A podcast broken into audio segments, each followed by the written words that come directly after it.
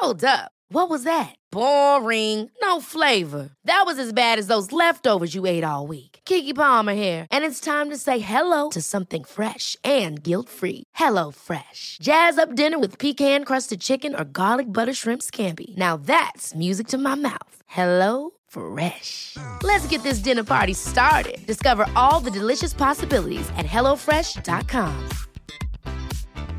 Burrow's furniture is built for the way you live. From ensuring easy assembly and disassembly to honoring highly requested new colors for their award-winning seating, they always have their customers in mind. Their modular seating is made out of durable materials to last and grow with you. And with Burrow, you always get fast, free shipping. Get up to 60% off during Burrow's Memorial Day sale at burrow.com slash ACAST. That's burrow.com slash ACAST. burrow.com slash ACAST. It's that time of the year. Your vacation is coming up. You can already hear the beach waves, feel the warm breeze, relax, and think about work. You really, really want it all to work out while you're away. Monday.com gives you and the team that peace of mind. When all work is on one platform and everyone's in sync, things just flow wherever you are.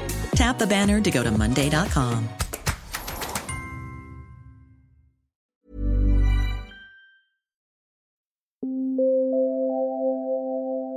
Ladies and gentlemen, may I have your attention, please?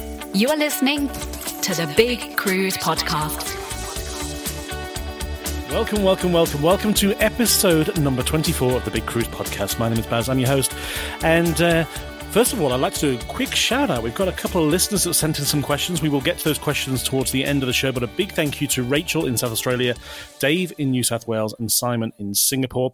Um, we will get to those questions at the very end of today's show, so do stay tuned. And if you personally have a question you would like to be answered on the podcast, you can uh, drop me a line via the website, thebigcruisepodcast.com, and uh, you will find a little tab towards the top of the page that says join the show. That's where you can enter in your question. And it's also where you can tell us about a ship or a cruise that you would like to review, because we do encourage as many of you as possible that have been on a cruise in the last 12, 18 months to two years or so to uh, tell us uh, where you were and what you did and uh, what you thought of it. Uh, we'd uh, love to you to be a part of this uh, very popular podcast. Now, today's format we'll be shortly be joined by Chris Frame. He'll be talking maritime history and cruise news. Uh, we'll then head over to uh, Pete at CLIA, where we're going to be talking about five ports where you should rise early to uh, to get the best of uh, the scenery. And then Chris will then come back into the studio and he's going to help answer the uh, the questions that we received there from Rachel, Dave, and uh, Simon. Um, but without further ado, I guess we'll jump straight into this week's show. Enjoy episode twenty four.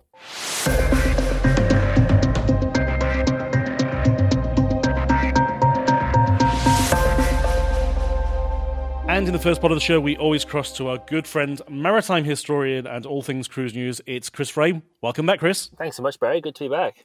Yes, and uh, last week we were talking about how the uh, the cuisine and the food on board the ships has evolved over the years. Mm-hmm. Today, you want to uh, talk about how the, the entertainment has evolved since the the first uh, transatlantic ships, I guess, to uh, the, the modern day cruises of today. Yeah, that's uh, that's right. Because you know, when you book a cruise, one of the things you're thinking about is all of the different things that you can do on board that will keep you entertained and keep you occupied, and it's all sort of like a floating resort at sea. Um, but that's you know relatively new in the grand scheme of ocean travel. Um, so back in the in the dawn of uh, mechanically powered ships, the steamships, uh, these vessels were you know the step up from what people have been experiencing with sailing ships, but they certainly weren't the luxurious and uh, entertainment packed experiences that we have now.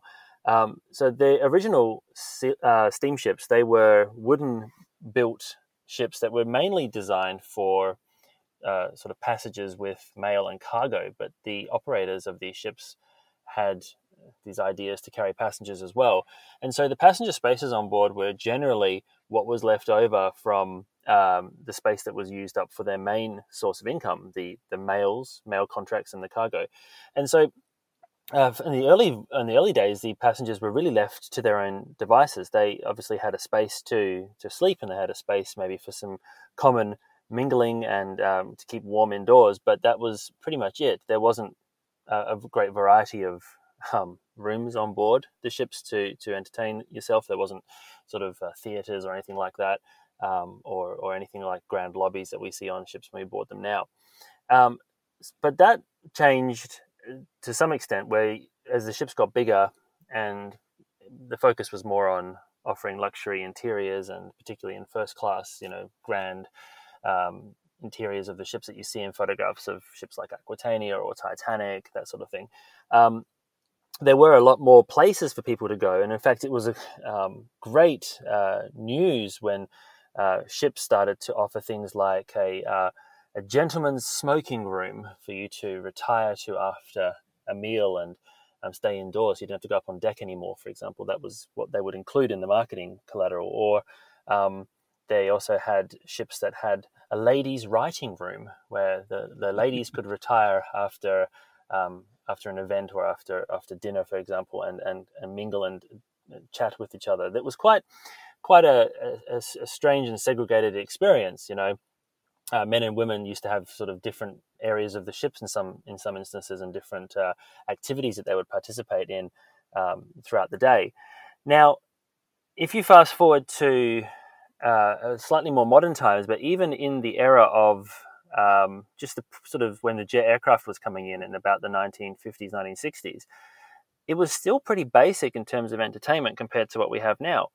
Um, so, for example, Barry, when the ships would depart port, um, for, for, example, mm-hmm. uh, first day at sea, there would be a call put out in the little program that would go around to cabins to for people who were interested in participating in the entertainment committee, and you would because these voyages, you know, I'm talking about transatlantic. you've got seven, six, six, seven days at sea, or even coming to Australia on the on the ocean liners doing the yeah. um, doing those line voyages, you have weeks at sea, and, and, so day one you would you would mingle together if you were interested, and you would form a committee, and the passengers would actually organise the entertainment themselves as part of this committee. So the, the cruise line would help, um, or the shipping line would help facilitate that that meeting, but um, the passengers would then you know elect a chairperson, and they would work out what they wanted to do. And some of the activities that you can see are um, are quite quite interesting when you when you look back. I mean, they would organize things like three-legged races and egg and spoon relays, um, and uh, and uh, the, the cruise the cruise line would sometimes do things like make a um, some of these ships had built-in swimming pools, but other ones didn't. So they might make a canvas swimming pool um, if it was in hot weather, um, and they could do activities in the, in the swimming pool area as well. So very, very different. It's nothing like now where you um, have a program where from the moment you wake up to the moment you go to sleep um, after midnight the next morning, um, there's like entertainment all over the place.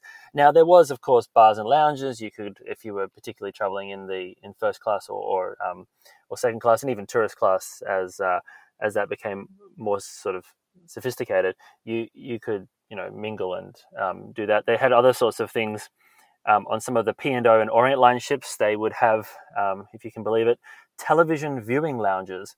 Um, so there wasn't televisions in the rooms, but there was a lounge that was dedicated specifically to to allow passengers to watch something on the, the television. It was also sort of um, novel, and they would sort of tune it into whatever you know. The ship had its own um, tapes and stuff that it could it could play um, activities. And um, by that stage, obviously, uh, there was a lot less sort of restrictions around uh, where and, and how you mingled. But it is just remarkable to think back, uh, and and also like now how how important that entertainment factor is in choosing a, tr- a trip and choosing a cruise. And they've got cruise lines that have you know relationships with special production companies for the shows, or there's some yeah, cruise lines that yeah. had Cirque du Soleil on board and all that sort of stuff.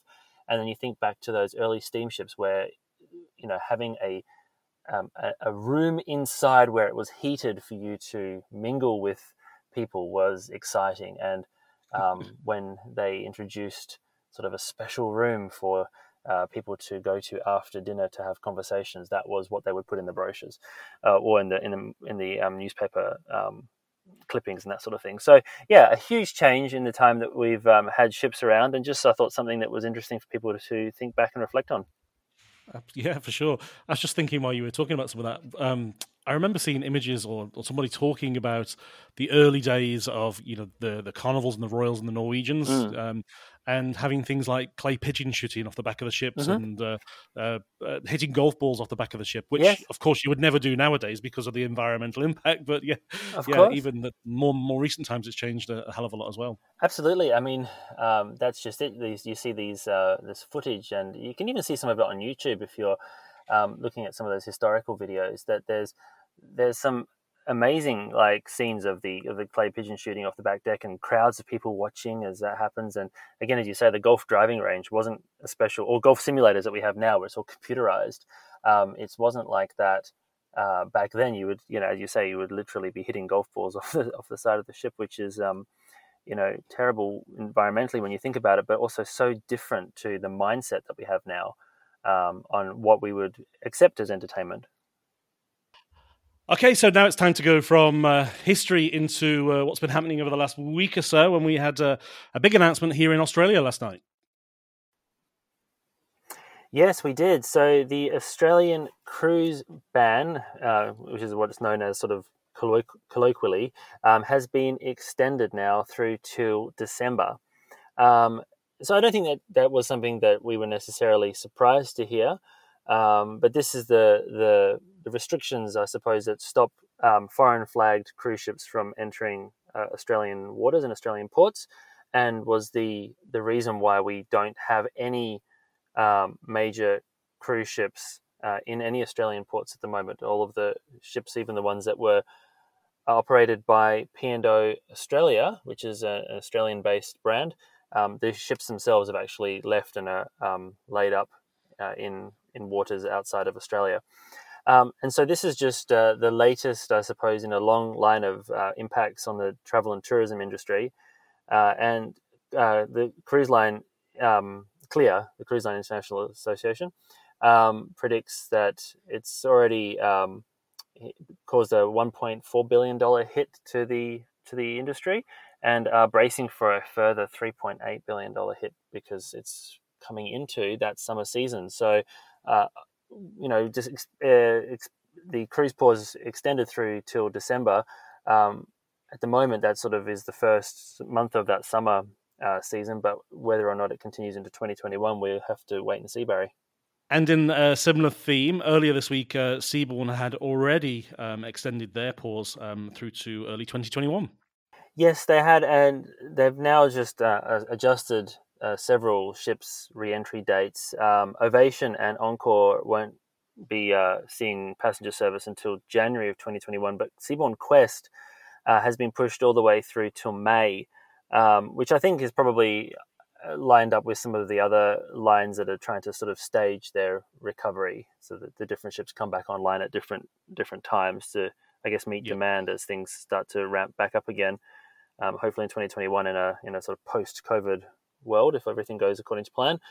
Um, and the other bit of news there on Seabourn's front is that they've been busy working on uh, introducing a new ship, an expedition vessel, um, Seabourn Venture. And she's an interesting little ship, actually, because um, 132 balcony cabins, uh, so all sort of luxury staterooms as you can expect from Seabourn. But this ship's got a polar class hull, which um, allows it to do um, expedition voyages into the icy regions of the Arctic and Antarctic. Um, and you know, these expedition ships are quite often known for having their zodiac boats and other sorts of things, um, yep. little sort of landing craft to allow you to get up and close to, to the wildlife and, and that sort of thing. Uh, but this one actually has two purpose built submarines included, um, which will allow guests to have an underwater experience. So how that will work exactly, I'm not sure, but it sounds fascinating.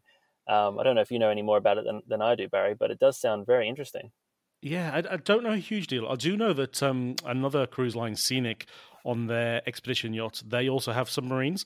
Mm-hmm. It sounds it sounds like something out of, out of some sort of futuristic, um, you know, novel or something. But it's it's fascinating. So, I mean, there are so many restrictions on what you can and can't do in Antarctica that, um, they must have approval to yes, be able course, to do this. Yeah. But it would be a very surreal experience to be below the water as uh, you know, penguins are uh, swimming by yeah. and various wildlife and things. Um, yeah, it's a Fascinating. Well, if anyone's travelled on the scenic one, then they should um, they should write in and do a review. Yeah, Yeah. absolutely. Yeah, yeah. Let us know for sure. Um, Actually, speaking of and scenic- speaking, yeah, that's the next topic. Actually, Yeah. over to you. Oh yeah, so um, they Scenic has a as a, a division that's um, introducing uh, luxury yacht experiences. So there's the, the Emerald Yacht Cruises, um, and their newest ship, um, which was planned to come into service uh, throughout 2021, has actually been delayed until December of 2021. Uh, this is a six-deck, um, small expedition-style vessel, a bit similar to what, what we've spoken about with those expedition ships before. So that's we just a few seconds ago talking about Zodiac boats and that sort of ability to get into ports and into waterways that the bigger ships just can't do. So it gives you that sort of more, uh, I guess, uh, in touch with nature kind of experience. Uh, and yeah, I mean, I guess that's the, that's the thing. We're seeing quite a lot of delays as um, as ships are um, being built because, of course, the, the shipyards were also impacted by by COVID, um, and also there is not quite as much um, rush to get them into service quite so quickly because uh, they need to they need to scale up the the, the operations. So no surprises, but just a delay on that one. Yeah, the interesting difference with uh, Emerald Azzurra, um, she's an expedition ship, but she's um, she's not going to be going to the cold destinations. She's actually going to be uh, initially concentrating on uh, Croatia, the Greek Isles, um, even down into the to the Holy Land. So she's she's very much about the destination, um, but not so much uh, uh, about the the cold destinations that the, the other lines seem to focus on. No, but still using that sort of um, Yeah. that scale to allow it to get into sort of ports that the big cruise ships, because you know the big cruise ships will pull into sort of Dubrovnik, and then there's all the buses, and everyone has to bus over to the old city and stuff. This one will be able to get into uh, areas Yeah. where um, where the big cruise ships just can't go because of their because of their size and scale. Yeah, Should be good. for sure. Carnival uh, have not made an official announcement, uh, but uh, as you do, you check all of the, the ship trackers of who's going where and who's doing what, and you've spotted something with Carnival Imagination.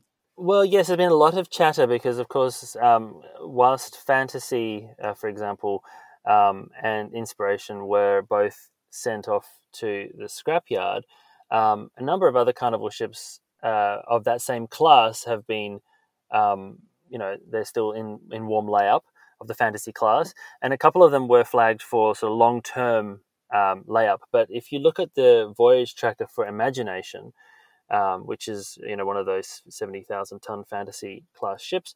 Um, she's currently got uh, scheduled as her next destination the same um, the same scrapyard region in Turkey that the that her two fleet mates went to. So um, a lot of chatter online from people who monitor these sorts of things about the fact that she's probably the next one to go. Again, as you say, there's nothing official from Carnival uh, that I've seen as yet, but we will keep an eye on her and see where she ends up um, as to whether or not that is going to be her fate as well. Yeah. Um, our friends at Hurtigruten had some good news this week. They did, and from a um, an unexpected source, I think. um, so the uh, Tom Cruise uh, franchise, um, Mission Impossible, um, of course, which has uh, made some very some great movies with some amazing stunts and amazing scenes that you you've enjoyed seeing on the big screen.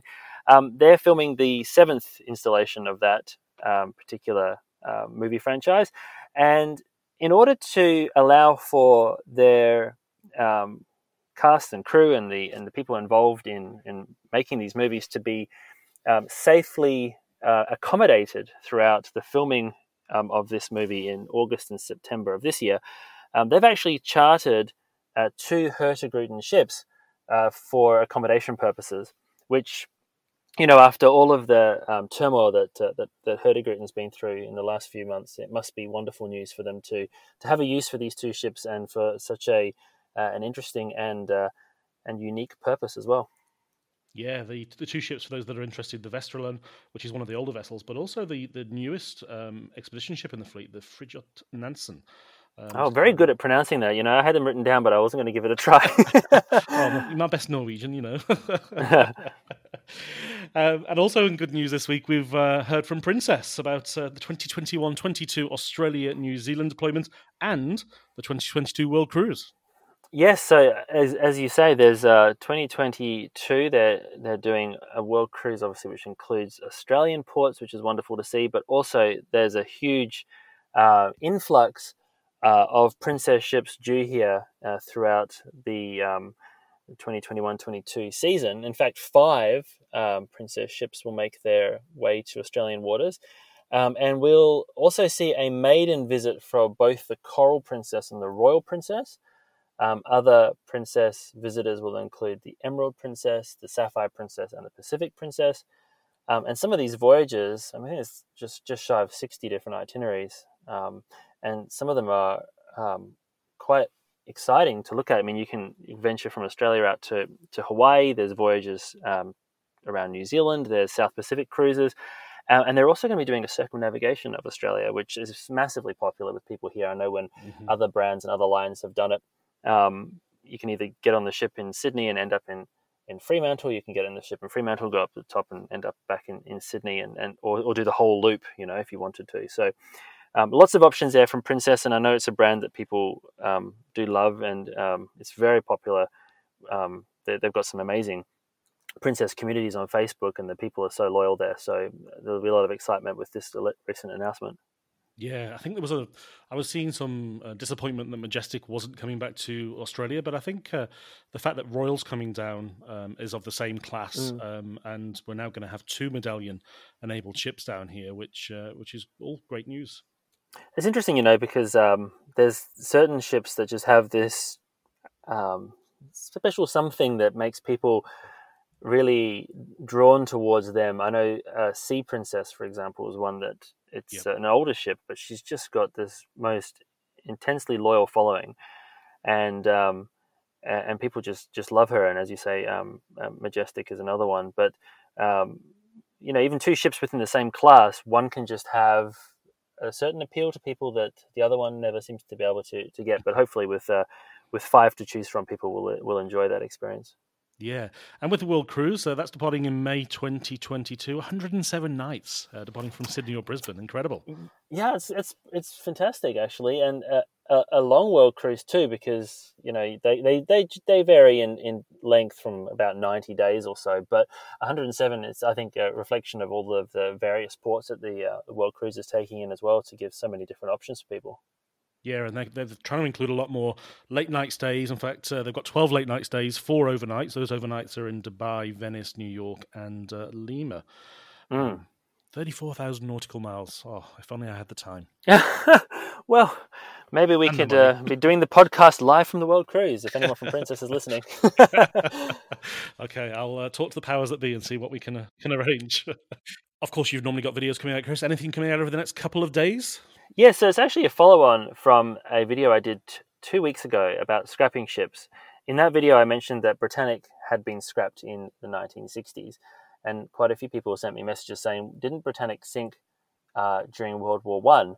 And that got me thinking. Well, there was multiple Britannics. White Star Line used the name more than once, and many many cruise lines do this. Um, we've had you know multiple ships uh, named uh, Caronia. We've had multiple ships named. Uh, the princess ships also share names. You know, um, Royal Princess, for example, and um, mm-hmm. Regal Princess, uh, and even Carnival now is starting to use um, old names from their history, such as Mardi Gras and uh, and and fascin- uh, fascination. No, celebration. Sorry, uh, coming out into 2022.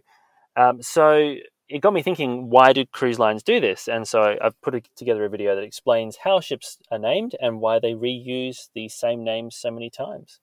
Brilliant. Well, as always, we'll be sure to include that in the show notes. Now, don't go too far, Chris. We're going to uh, have a little ad break. We're going to go over to Peter at CLIA for some uh, some more uh, information, and then I'm going to call you back in if that's okay. We've got a couple of listener questions that we need to answer. No problems. Let's do it. This podcast is not possible without the help of our good friends at cruisefinder.com.au. Uh, they have more than 30,000 different cruises live on their website, many with live availability and pricing. But most importantly, each and every call, chat, and email is answered here in Australia by Australian CLIA accredited cruise specialists. So when you're looking for your next cruise, please consider the team at cruisefinder.com.au.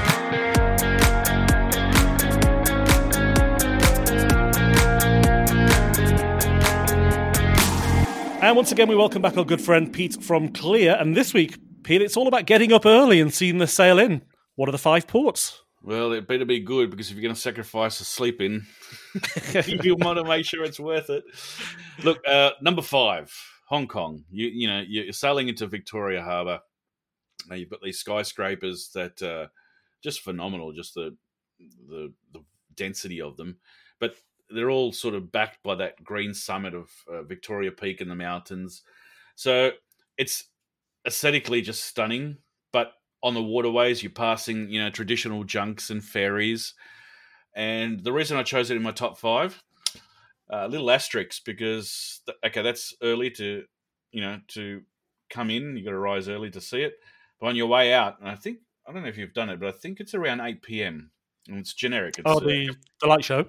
Yes, the the vivid evening laser show, and uh, I love it because the city is working together. It's got this pulsating rhythm, and the whole city comes alight with different neons and colors and different beats, and uh, it's you know, it's you don't get that every place in the world. That's why they made the top five.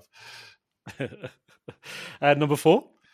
Number four. Um, I used to love going to Rio de Janeiro.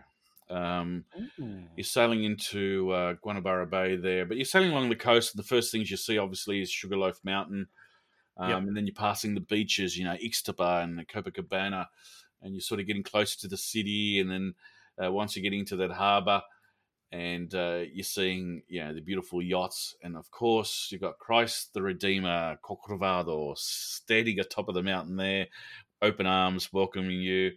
And uh, normally South America, you got a lot of you know quite a few days at sea, so you know it, it may be a while before you actually.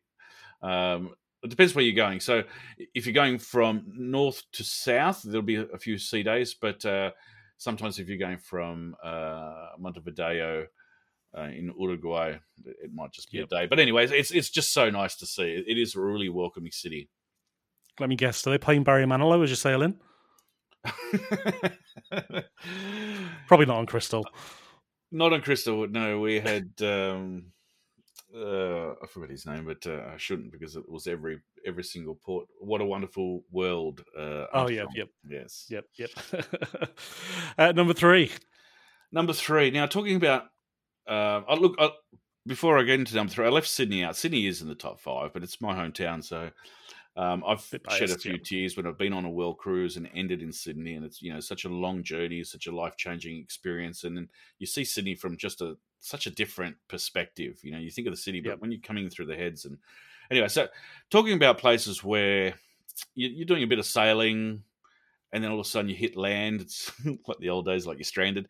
Cape Town. When you get into Cape Town, it, it really is stunning. Of course, Tabletop Mountain is the, yep. the postcard image, and it, it generally has that same cloud over the top, which they call the tablecloth, that just sort of flat and just spills over the edge. Um, and and just this little community, you know, around that peninsula. Uh, you might pass uh, Robben Island as well on the way there. You got uh, very famous for sea lions in that area as well. So it, it's it's uh, I don't know. You, are just in a remote part of the world, and you just feel comfort and reassurance and wow. I love uh, sailing into Cape Town. So number two, so number two, um, hopefully a lot of your listeners would have had this experience, and if they haven't, they've definitely got to do it. The old Blue Eyes, Frank Sinatra, New York. Of course, it's got to be in there. What a location, and um, you know, from a historical aspect, of course, pretty much started cruising, didn't it, with the, the transportation of, of um, immigrants uh, who sort of chose America as their new home, and they pass Ellis Island uh, some of them were processed there, but uh, then as you go deeper in the harbour, you've you've you've got three docking locations there. You've got uh, Cape Liberty Port, um, Brooklyn Cruise Terminal, which both have great views as you pass Statue of Liberty. Yes, that's a. Have, have you actually done this one, Baz? Yeah, have you? Done a, did a transatlantic a couple of years ago on uh, Carnival Vista. Oh, okay. Were you surprised at the size of her? Yeah, very much. I mean, you know, that's us talking from the you know top deck of the ship. it's like you know it's such an icon, and we think of it as so big. But when you're on the ship and you look and you go past it, you go, "Wow!" Yeah, I did go back and go on the Staten Island ferry though to see it from from the the lower. Oh, okay. Place, so yeah, in, in different perspectives. Yeah, yeah, absolutely. Yeah. So uh, look, you'll you'll pass it all the way, but I, I, personally love going to the Manhattan Cruise Terminal, which is the closest one into the, the city centre near 44th West Street yep. and 52nd West Street. Um, and, and normally Holland America Carnival, uh, NCL sort of do that area. Um, but all of them, you, you, get great views. It's just a it's just a, a beautiful feeling going into New York, I have to say. I'm really curious now because I honestly thought either Sydney or Hong Kong would be your number one. So, so what is it? What's better than them two? Well, I've actually mentioned it on your show before. Ah, oh, of course. Yeah, okay, got it. I won't spoil it. Stockholm. Yep, yep.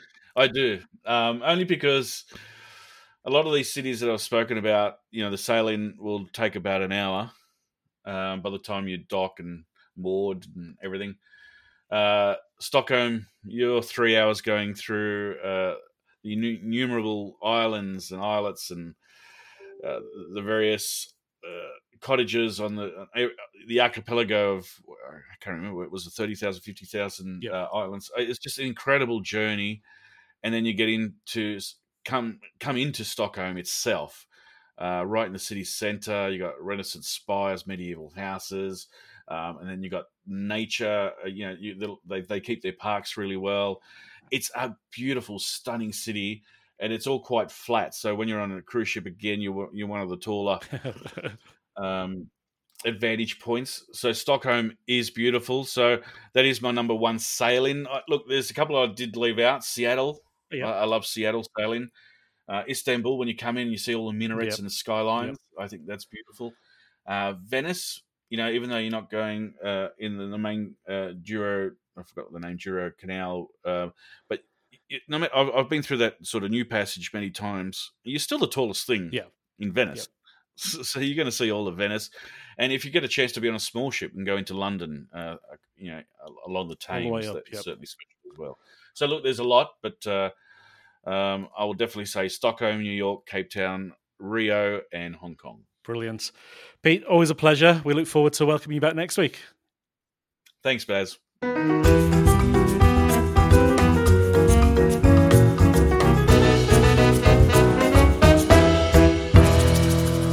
When you're packing for your next cruise, maybe consider a new pair of handmade sandals to go.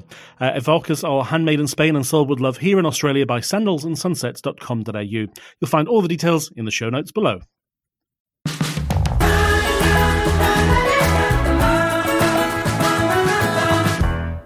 And we'll welcome Chris back into the studio now. Chris, we've got a couple of listener questions that came in over the last week or so. And uh, the first one comes from Rachel in South Australia. Um, she's considering a cruise to Alaska. She's asking, what is the best, best sorry, what is the best month to go?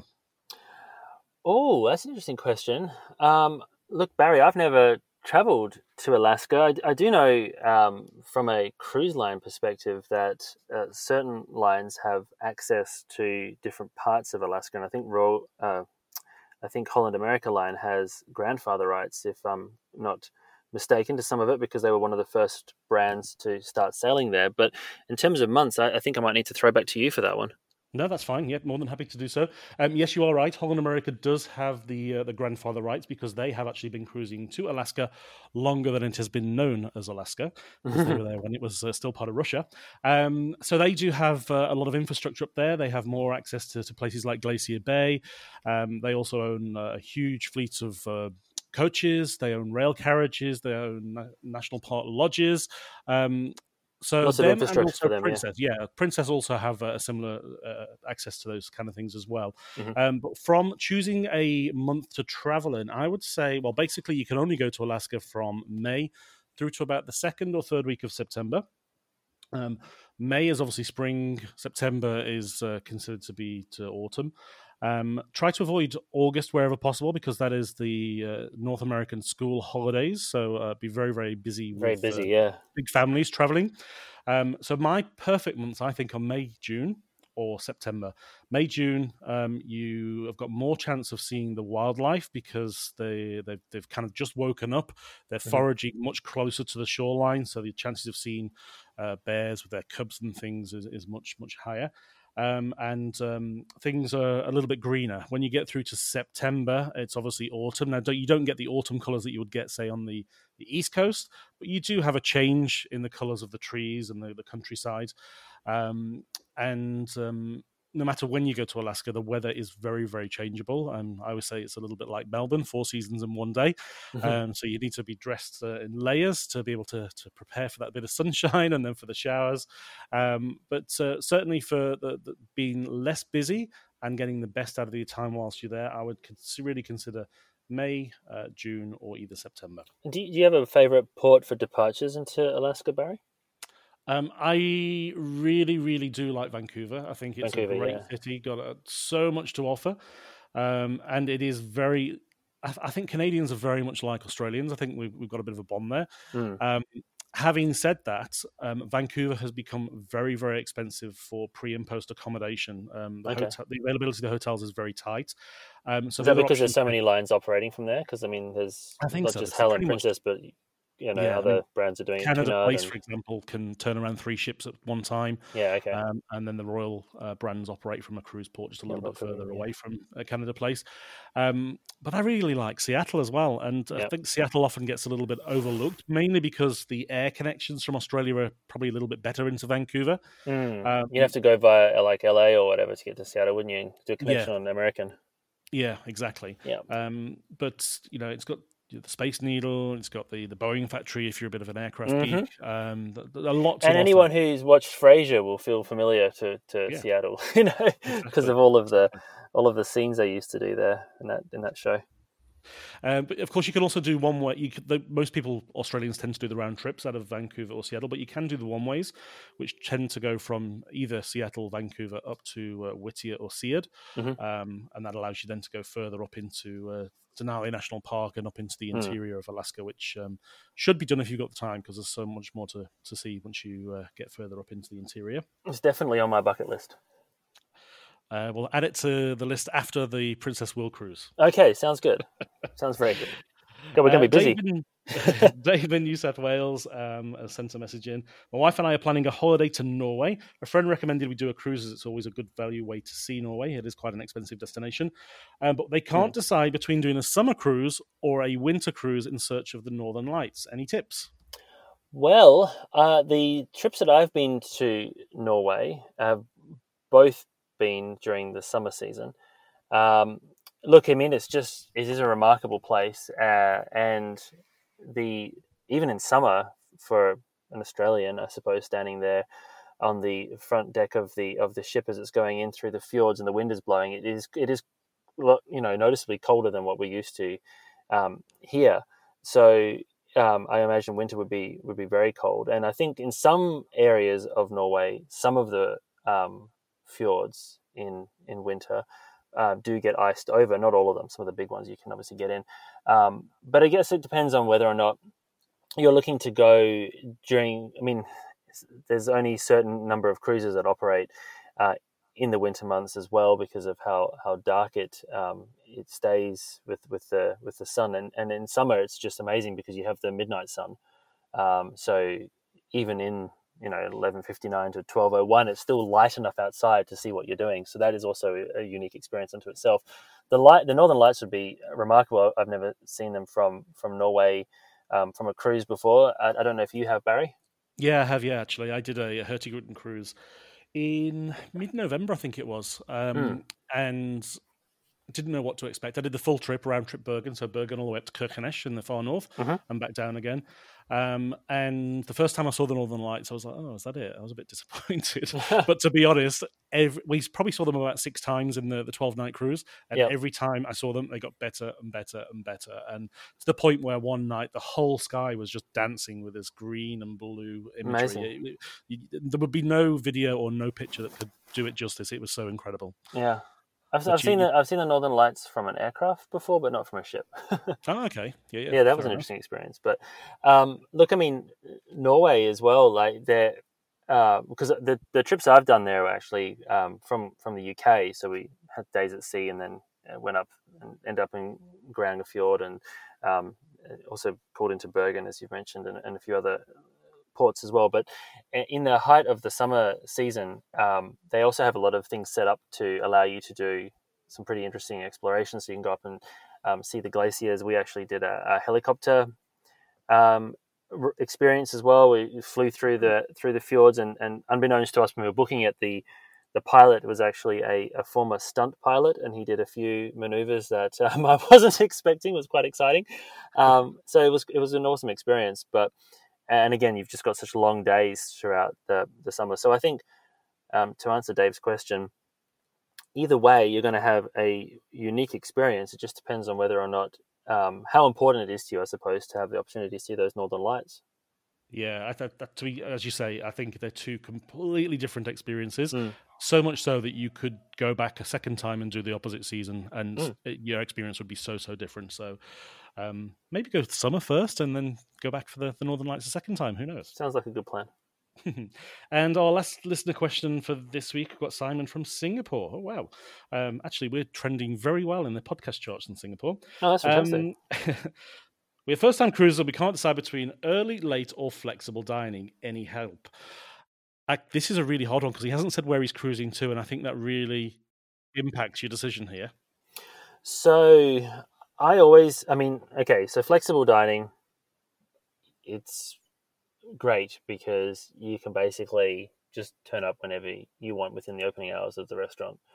The, the only downside with flexible dining, I think, is one of the things that is nice about the well that some people find nice about the cruise experience is that if you have a good table of people that you are with every night, you actually can form some really good friendships. Um, so that that is why the set dining it's one of the benefits, I suppose. Um, obviously, if you get a um, a group of people that you don't really gel with, and that can be a problem. But quite often, you can actually form some really good friendships over the course of a cruise with people. If you're having dinner with them every night, you get to know them quite well. Um, we used to always sort of uh, opt for the late seating when we were traveling um, because the the cruise departures are quite often aligned with um, sort of six o'clock, which is when um, when dinner is starting, particularly in Australia. But if you're traveling in Europe, it can be different. You can have later departures and miss the sailaways as well. So it's a difficult one to know without knowing where you're where you're traveling, as Barry said. And also, like if you've got a family, if you've got um, children, you you may need to think about eating earlier with them, um, which might might impact your choice. Perhaps that's why flexible dining might be a better option. Yeah, I'm I'm a little bit like you. I personally prefer traditional fixed time dining. Hmm. Um, and not so much because of the people that you might meet, because I've generally traveled when we travel as a family as quite a large family, so we tend to have one large table for Mm. ourselves. But I really like to get to know the waiters, and I think if you're traveling with Mm. kids in particular, the waiters get to know your kids, what they like, what they don't like, and you know they, they kind of preempt what they, the, the kids want for dinner Mm. and uh, go that, that that little bit further. Whereas if you're meeting a new waiter every evening, you kind of have to rebuild that relationship and uh, every every night or every couple of nights. or so. I mean, some ships though have because, like, I'm thinking, you know, uh, flexible dining, for example, on on P&O UK, um, they have two options. They have the the set dining room or the flexible dining room, and then there's like additional some additional dining options.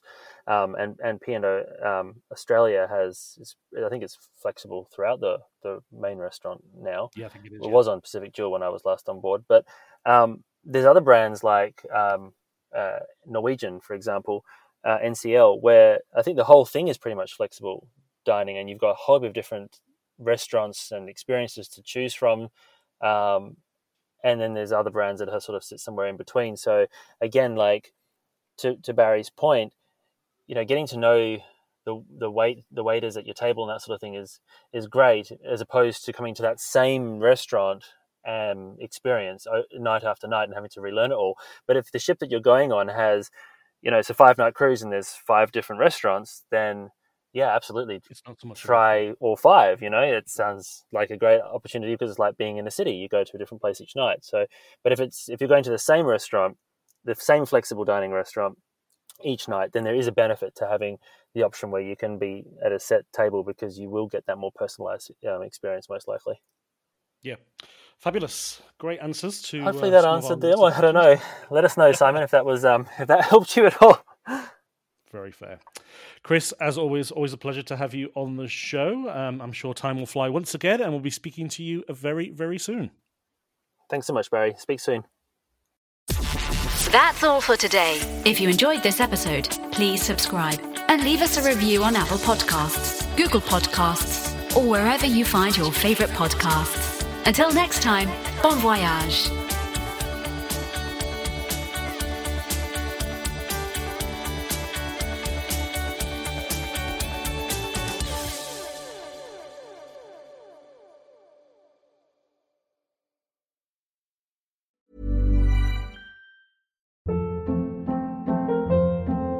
Hold up. What was that? Boring. No flavor. That was as bad as those leftovers you ate all week. Keke Palmer here, and it's time to say hello to something fresh and guilt-free. Hello Fresh. Jazz up dinner with pecan-crusted chicken or garlic butter shrimp scampi. Now that's music to my mouth. Hello Fresh. Let's get this dinner party started. Discover all the delicious possibilities at hellofresh.com.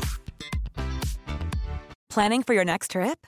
Elevate your travel style with Quince. Quince has all the jet setting essentials you'll want for your next getaway, like European linen, premium luggage options, buttery soft Italian leather bags, and so much more. And is all priced at 50 to 80% less than similar brands. Plus, Quince only works with factories that use safe and ethical manufacturing practices. Pack your bags with high-quality essentials you'll be wearing for vacations to come with Quince. Go to quince.com/pack for free shipping and 365-day returns. Imagine the softest sheets you've ever felt. Now imagine them getting even softer over time. That's what you'll feel with Boll and Branch's organic cotton sheets. In a recent customer survey, 96% replied that Boll and Branch sheets get softer with every wash. Start getting your best night's sleep in these sheets that get softer and softer for years to come. Try their sheets with a 30-night guarantee. Plus, get 15% off your first order at bollandbranch.com. Code BUTTERY. Exclusions apply. See site for details.